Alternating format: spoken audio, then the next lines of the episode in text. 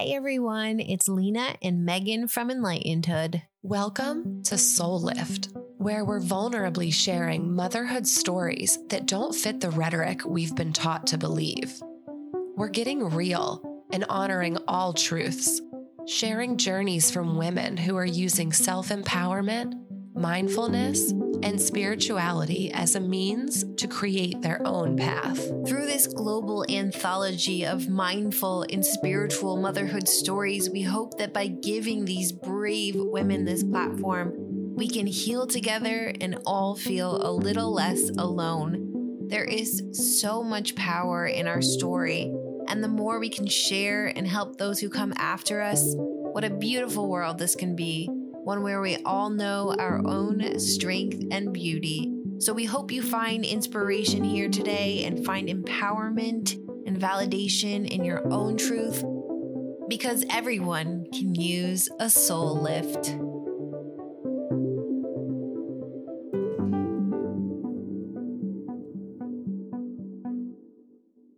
So, in an article you just wrote, for enlightened.com, you came out of the vulnerability closet as a therapist with mental health issues. But before we get to that, I want to go back back to your motherhood journey and when you became a mother because I know you suffered from postpartum depression and I just want to know more about what that journey through motherhood and then the next years looked like until you wrote that article and decided you were ready.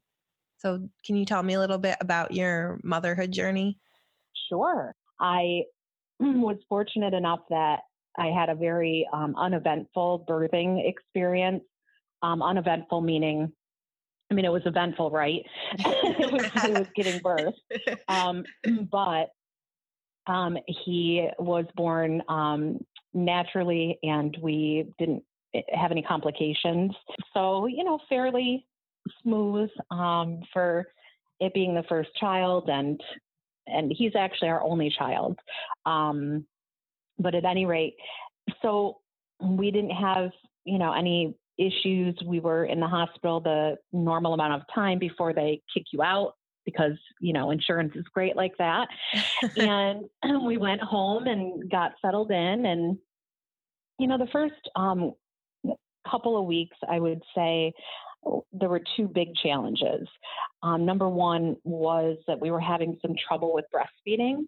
Um, he wouldn't latch properly. And so, you know, I had wanted to breastfeed.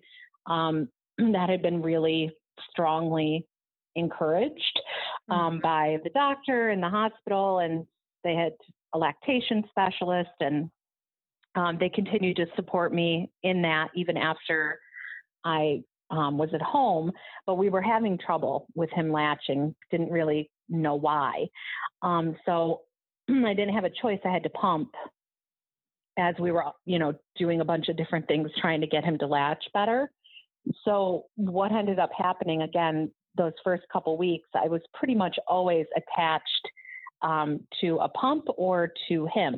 Mm-hmm. So, you know, it was 24 seven. Um, you know, trying to get him to feed um, off the breast or going ahead and doing the pumping thing.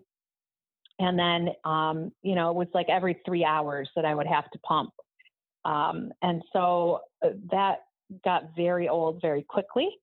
And then, of course, in the first couple of weeks, um, you know, he did the usual baby thing where he was up all night and slept all day. Mm-hmm. So he was on the opposite schedule, and the pediatrician was great. Um, you know, told us what to do to get his circadian rhythm um, correct and get him, you know, flipped to the the opposite schedule. So, you know, sleeping wise, um, within the first month, he kind of evened out and things were good where we would get, you know, like six, seven, eight hour stretches in the night where he would sleep. So that was great, except for I was constantly needing to wake myself up so I could pump. Mm-hmm. so we continued to have problems with him latching. And the hospital basically said, you know, well, at this point now he's used to the nibble of the bottle. So guess you need to just do breast milk in a bottle. No big deal. no big deal. I'm literally I pump and then I have to feed him, and then I pump again, and then I have to feed him. So it was pretty constant.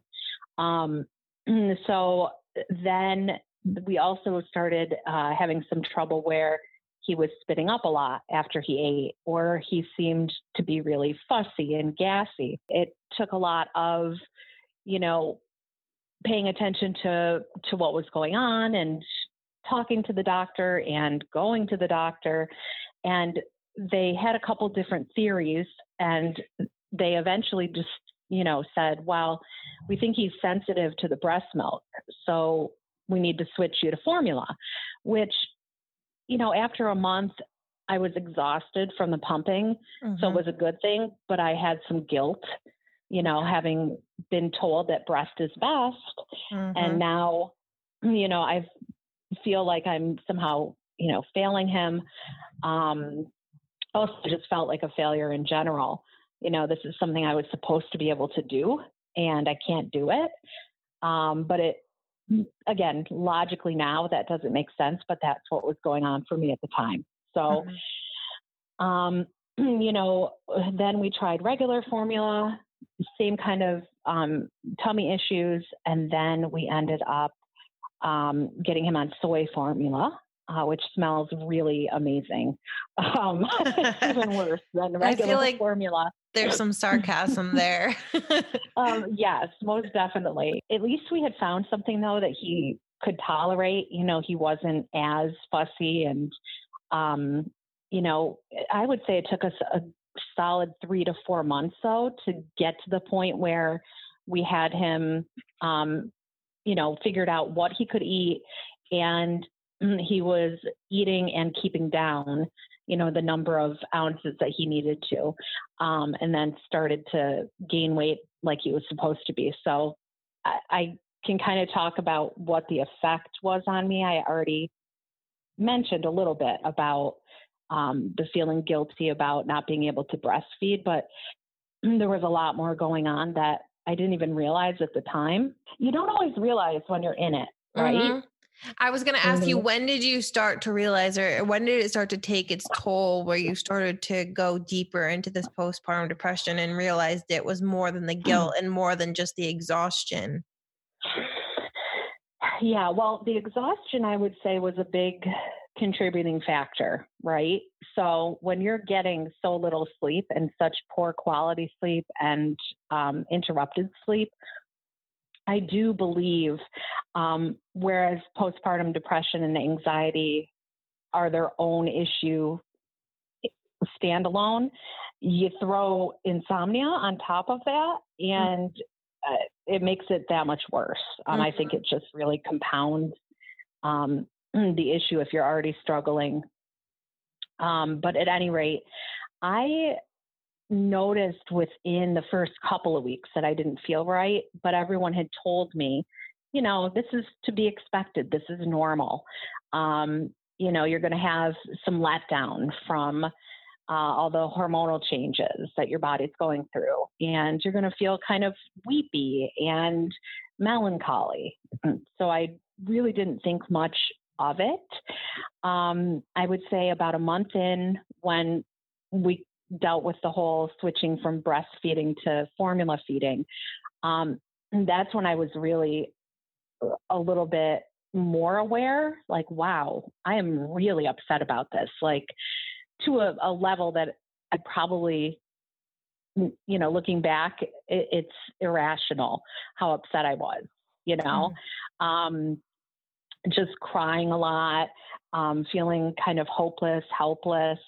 And it was surrounding that situation, but also just this general feeling of, oh my gosh, I don't know if I'm doing this right. I don't know if I'm good enough. I don't know um, what I'm doing. And, you know, also, of course, being worried about him um, with all the feeding issues he was having. So I've got that other part of me that's like, oh my gosh, you know, is he going to be okay? Um, the, definitely anxiety around, and I think rightfully so in the sense that you know when it's your child you want to make sure that they're healthy and and everything is going as it's supposed to be. Um, but again, in hindsight, eh, probably at a totally different level um, than was rational. Uh, I just worried all the time about are we going to be able to figure out what's going on with him?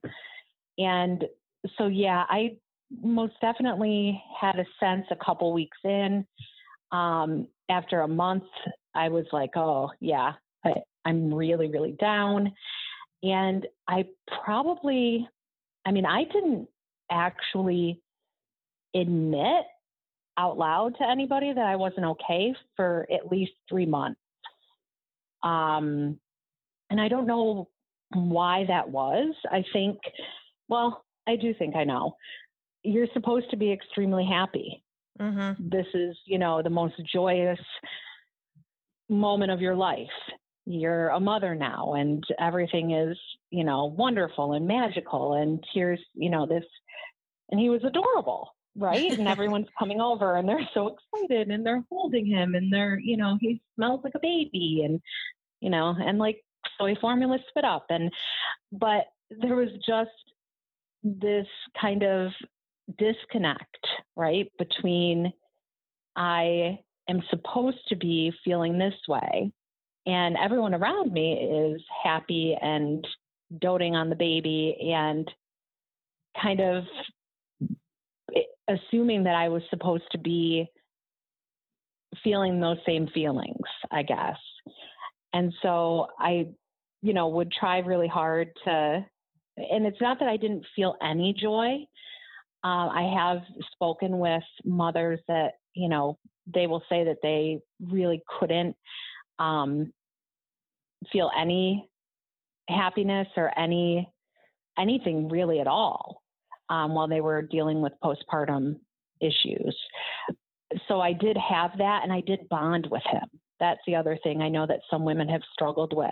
Um, and so I feel fortunate that that wasn't something that I was dealing with um, on top of the depression and the anxiety, but it was most definitely there. And I didn't really admit it or say anything until um, probably about three months or so what did that three month mark look like? Did you ask for help? Did you realize did it start to take a deeper toll? What did that transition look like?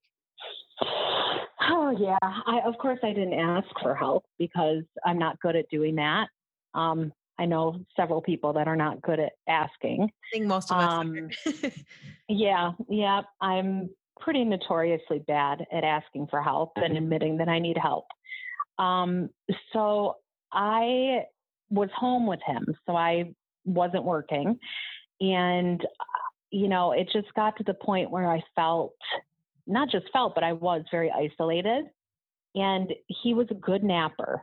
So he would take a two or three hour nap in the morning and then again in the late afternoon. And I was noticing that every time he would nap, I would.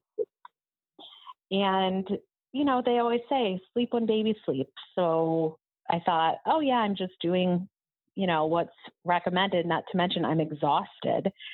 So it seemed normal.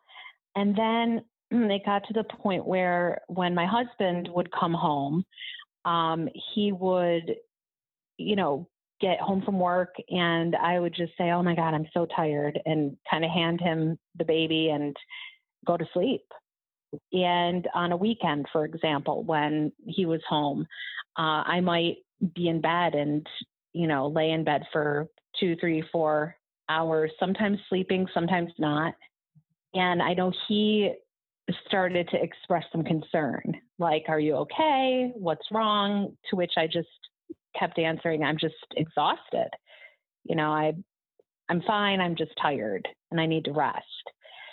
And I'm pretty sure, and by this point, you know, probably four or so months in, um, this was going on, and unbeknownst to me, he told my mother, mm. which my my family lives very close by, so my parents, you know, already were coming over pretty much every day, every other day, um, to help out or to spend some time, and they were great supports you know, if I needed to take a shower, they would watch him. Um, even if I said, Oh, I'm tired, I need to take a nap, they might watch him. So my husband told my mother. And I remember one afternoon, it was probably a Saturday or Sunday because we were all home. And I was just laying in bed, and my mother comes to my bedroom and she's like, uh, You need to get up. And I'm like, What are you talking about? I'm just, I'm tired and leave me alone. And, you know, I'm 30 years old. Like, what are you doing telling me what to do? And she's like, We're really worried about you. Like, something isn't right. And I said, Again, I'm fine. I'm just tired. And she said, I know, but there's a difference between that and not being okay. You really, like, are you okay? And I can't honestly remember what I said. I know I said some version of no, that I wasn't. Um, and it, at that point, she said, okay, well, then we need to do something about it. And I was a little resistant, um, not surprising to people who know me. I'm a little stubborn. um, and I, I think the main reason that I was resistant uh, was that I assumed that I could just figure it out on my own. So when she's saying we need to do something, we talked about what that would look like. She said, let's have you go to your doctor or to your OBGYN. Maybe they can talk to you about what's happening. Maybe it's postpartum depression. She knew about what that was and she used those words. Um, and I said, they're probably going to give me medicine. And she said, maybe, maybe they'll give you an antidepressant, which I actually was already on an antidepressant um, because I have depression and anxiety.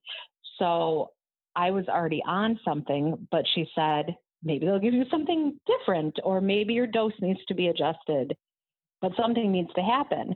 And I did not want to do it for for a while because again i just kept thinking no i can figure it out on my own and so I resisted, not for long, because my mom is very persuasive um, and and strong armed me um, into making some phone calls. And I decided actually not to um, see my OB about it. And I started looking for a psychiatrist because I already had the medication. Um, boy, I want to say it was when I was in graduate school. Um, that's when I had been prescribed the antidepressant.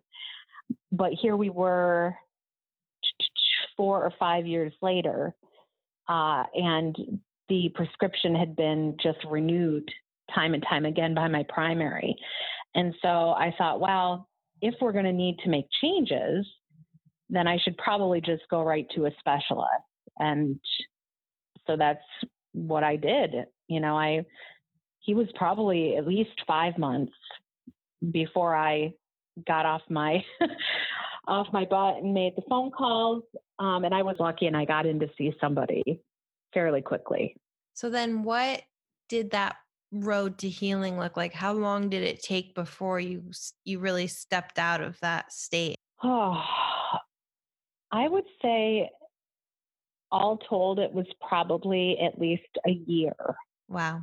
So that first year, and now, you know, I wasn't really fully immersed in therapy or making any med adjustments until he was six months old. Mm-hmm. So, you know, I had done the six months of let's try and do it myself, and we see how well that worked.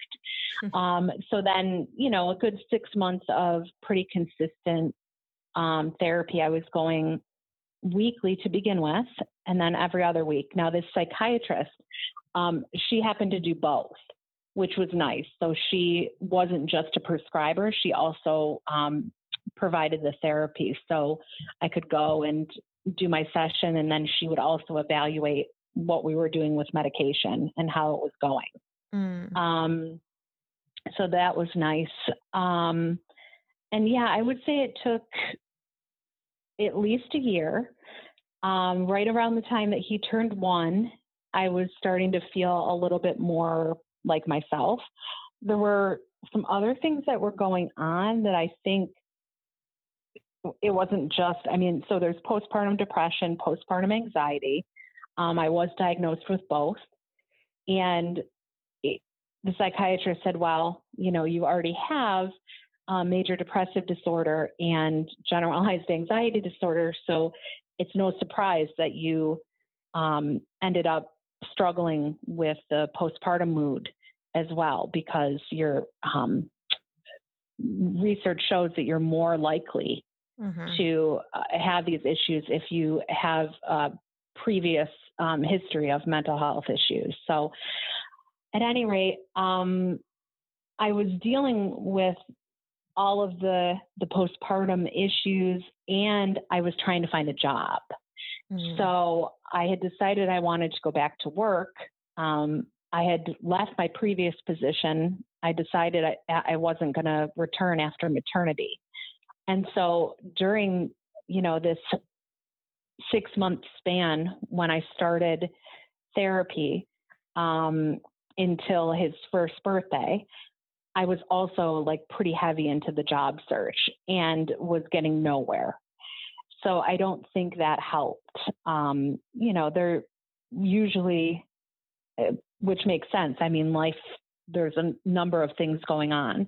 Um, so there were other stressors kind of mixed in that I think made it hard for me to kind of get into a, a good place emotionally for a while. So let's fast forward a few years to mm-hmm. most recently everything this journey of vulnerability and being brave and sharing your story that's been happening over the past few months would it be fair to say that this most recent chapter started with you discovering running yeah so about a year and a half ago is really when i was very involved. I, you know, started running some 5Ks and I joined a local running group. And then I started training so that I could run longer distances. And I, you know, worked with this group. We got up to five miles. And then I ran through the winter last winter, which I was absolutely adamant I'm not going to run outside in the snow in the disgusting winter.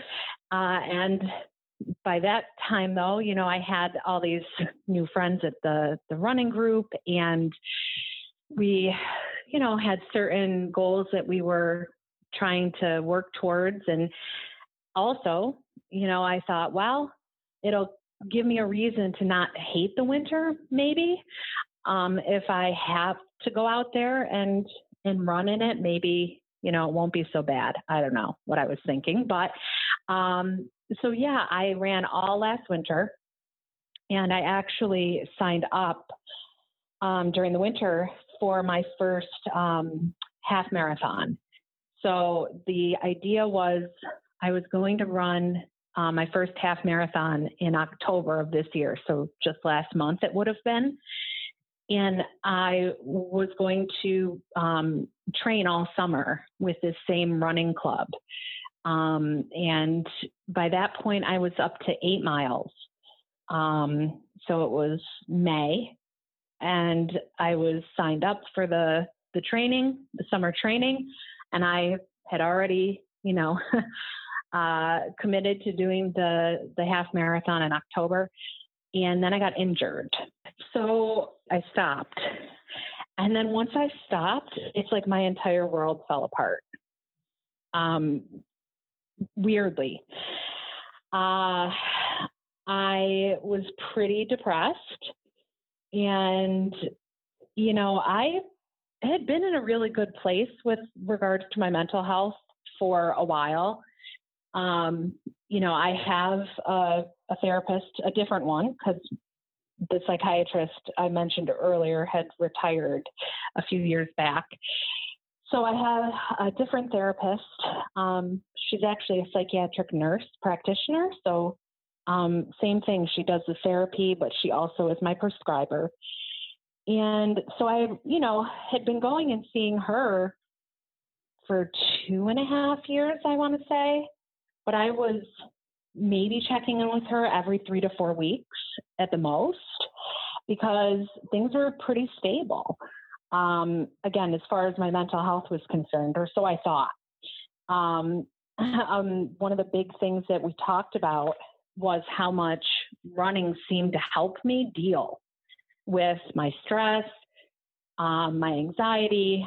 It gave me time and space to really process and, you know, just quiet time where I could actually deal with a lot of the the stuff that was going on for me. So, you know, I, I know we talked a lot about that, and she had commented over, you know, the time that I'd been running that she thought it was a really positive um, aspect of of my self care. And so, all of a sudden, I'm so depressed, and uh, I went and I talked with her, and I said, you know, this is what happened. And I really wish now I'm regretting it, right? I'm like, I shouldn't have stopped running. You know, what was I thinking? Everything's falling apart. And she said, Well, how is everything falling apart? I mean, aside from how you're feeling, you're feeling like it's falling apart. Is there something going wrong in your life? Like, what else is happening right now? And I said, nothing really. I mean, everything objectively is good. You know, I'm doing well with work. You know, things have been busy. Um, and, you know, the my favorite time of year, summer. We've got the pool.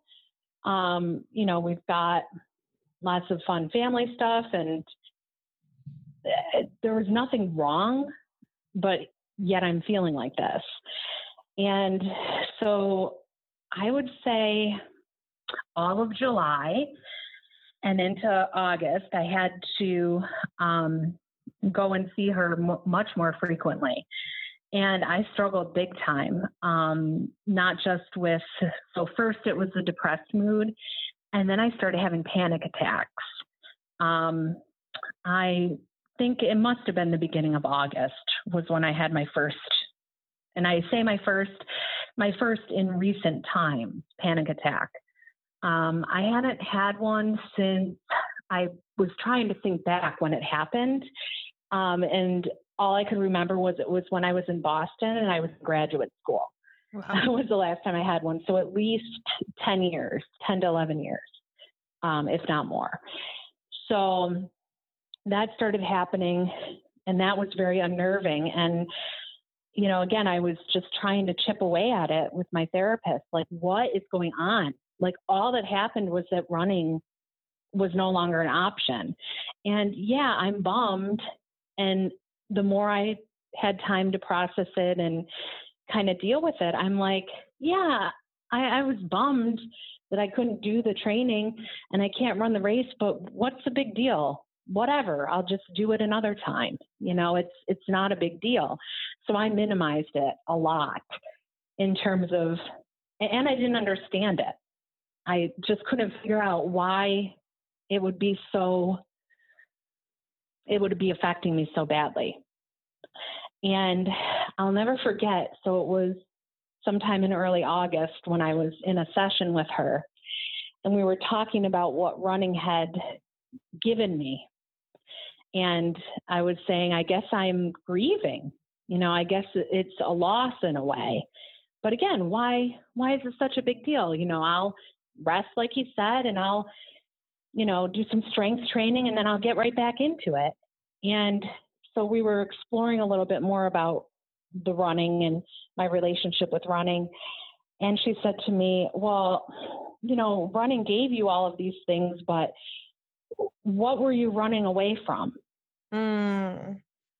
and I, I remember just like looking at her, I'm like, what? I was running towards something. I was running towards, you know, achievement and this goal of running 13.1 miles, like being somebody who had never run before, um, somebody who lost 50 pounds through the process of, you know, exercising and, you know, running becoming a part of my life. I was running toward the finish line. Like, I don't know what you're talking about, running away from what? And she said, just hear me out. Is it possible, were you running from something? And it took me mm, a little while to fully absorb that. But I listened and I kind of sat with it and um, I started writing, which I hadn't done in a very long time. Um, and I started this list just on my iPhone. Um, and I wrote things that I have been running from. And then in parentheses, I put something like, um, haven't been dealing with, haven't fully acknowledged, haven't fully grieved. Mm-hmm. So, and then I started this bullet point list. And I was like, there's this thing and this thing and this thing. And I was just at first concentrating on the stuff that had happened in the span of the past two years. Um, there were some significant losses in my life, and I was, you know, listing those first. And then it expanded beyond that. And I was like, oh my gosh, like on a larger scale, I guess these are other things that I haven't ever fully dealt with. So, at what point did you realize that you didn't want to carry anymore and you wanted to share all of this and be open about this and vulnerable about it to help other people? Because, like you told me, you felt like you were a therapist who could really relate to your clients' issues, but felt like you couldn't tell them that you had them. Um, so I have this really amazing uh, person who came in my life. Her name is Joan, and um, she basically has been helping me with redesigning my website and my branding and all these creative things that I couldn't even dream of understanding how to do. Um, and so she and I met by chance, and we had an opportunity to get to know each other a little bit more on a personal level as we worked on the project.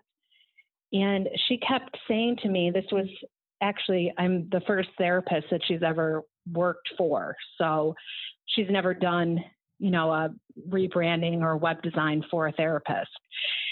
And she kept saying, you know, I can really sense that your your clients must like you because you're so like relatable I believe was the word she kept saying. You seem so real. And I said, Well, yeah, I've received feedback over the years from different clients that, you know, they feel comfortable with me, or I've had some people come right out and say, you know, I've never been comfortable in therapy, but then, you know, you've helped me realize that it's normal, it's okay to have issues.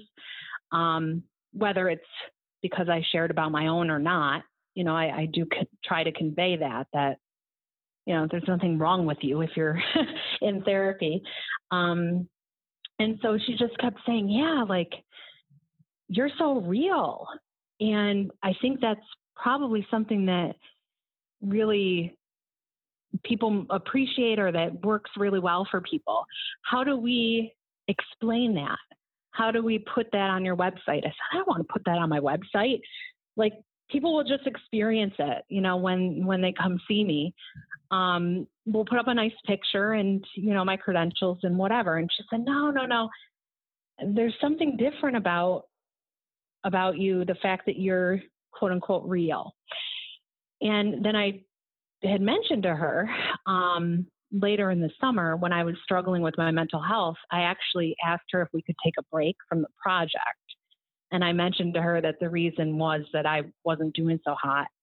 And um, she said, Oh my gosh, you know, I'm really sorry to hear that. And we did. We took a hiatus for about, I think, three weeks or so. She actually was going out of the country on vacation. Um, and then she came back and by that time, um, I had talked to a few other people in my life, um, some family of mine. I had just kind of been testing the waters and been asking the question what would happen if I shared more openly my personal like story about mental health. And, you know, Joan really had me thinking about how it seems to help one on one for my clients to know that I'm quote unquote real.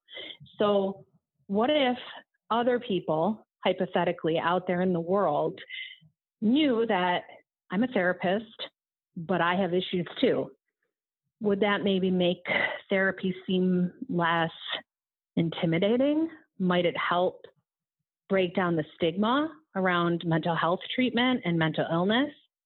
Um, might people feel more comfortable somehow, or maybe it would put them at ease knowing that even a therapist needs a therapist? Like, I just kept going back to that, and I did run it by um, you know, a couple of friends and most definitely family members to get a sense of what they thought. And pretty much everyone was saying, well, sure. I mean, what would be so wrong about putting that out there? And I just kept saying, well, it's vulnerable, it's scary. what if I put it out there and the internet trolls come out and have something bad to say? You know, I mean, we've all we've all been there. um, we've all, you know, seen uh, how people can get the keyboard warriors and um, people who are less than kind online. So there was that fear of, you know, people people I don't even know um, making negative, disparaging comments on my, you know, whatever I was going to do if I was going to write a story or put a post on Facebook was my idea originally. And um, so then the, the other major concern I kept coming back to was my credibility. Mm-hmm. So I'm a licensed professional and I'm basically outing myself as having the same issues that I treat other people for. Is it going to bring into question my competence or my ability to uh, be professional or be helpful to the people that I serve. So that was pretty much the, the biggest thing holding me back, in addition to just the usual fears, right? People are going to make fun of you, people are going to reject you, people mm-hmm. are going to, you know, be unkind. Mm-hmm. But then you so, did it. I did do it. Yeah.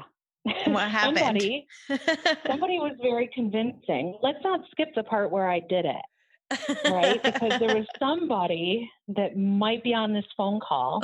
it took two people um, to to make it happen. So there was me, the one who wrote it, um, but then you, me, really. I know, right? Mad props. You were encouraging. You were, hey, I think this would really help people. So go for it.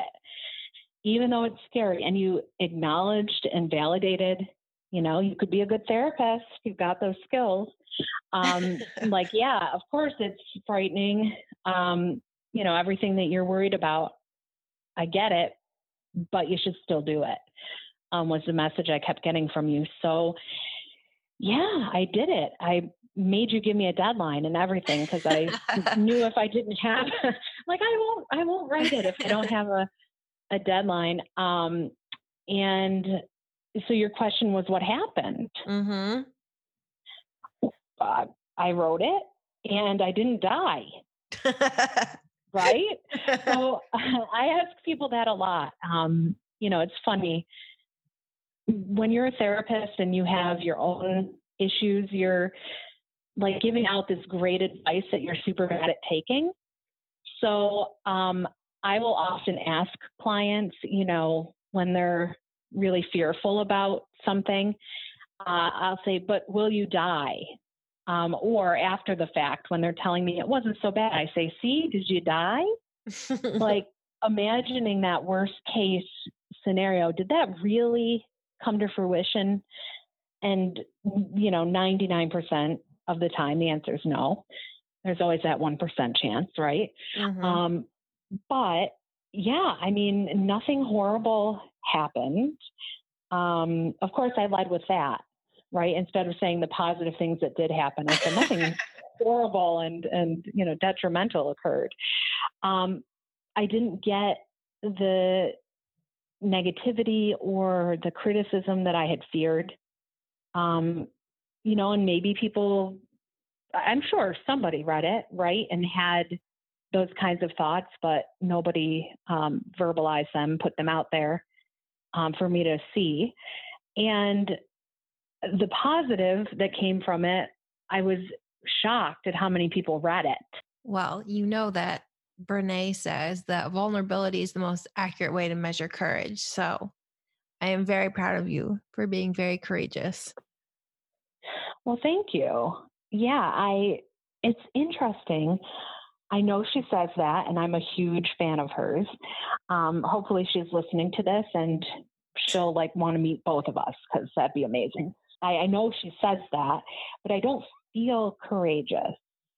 Um, I felt at the time frightened um, and very vulnerable, very exposed. I feel good about like good about the outcome, I guess, but it doesn't feel courageous. I guess maybe not yet. There are different well, and maybe it's, you know, again, it, we tend to not give ourselves very much credit as mm-hmm. compared to how much credit we give other people. Mm-hmm. So others might view it in that way. And of course, I'm going to say, oh, no, it wasn't, you know, no big thing. Um, but yeah, it, and again, comparatively, when I think about how many, you know, brave, courageous people there are and, it, you know, acts of courage that are occurring every day, um, I don't maybe put it in the same category, but that doesn't mean that that it doesn't belong there. It just didn't feel courageous. It was brave for you, and that's your truth. So I think you need to own that. Yeah, that's true. Yes, I definitely was scared out of my mind to do it, and I did it. So there, there, therein lies the definition of brave. Perfect. Well, it's been such a pleasure having you on this podcast. And as I told you, Sue, had time to prepare, that I always like to end with words of encouragement for anyone listening who needs a pick me up today or maybe needs that extra push to step out of the vulnerability closet. So, what are your wise words to end on? You know, I absolutely think that it's worth it. I know it might seem at the time that there are reasons to not um, be vulnerable or not step out of your comfort zone, um, not be vulnerable, not open yourself up. But it usually has a good result, even if it doesn't seem to be the desired result or isn't the best outcome, I still think it's worth it, right? Because you can always learn and grow from these experiences. And you need to, in order to have a more authentic human experience and connection with people, you need to just go for it. And, you know, again, it's easy for me to say. Um, and I know it doesn't apply to every single situation, but I I would have to say it's definitely worth being vulnerable um, because you never know what amazing things can come from it.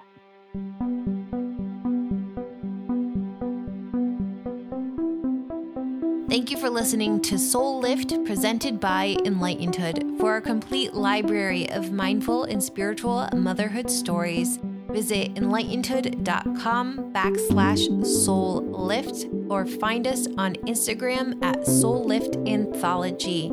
Also, be sure to follow us, Enlightenedhood, on Instagram at Enlightenedhood. Thank you so much for listening, and we'll see you next time.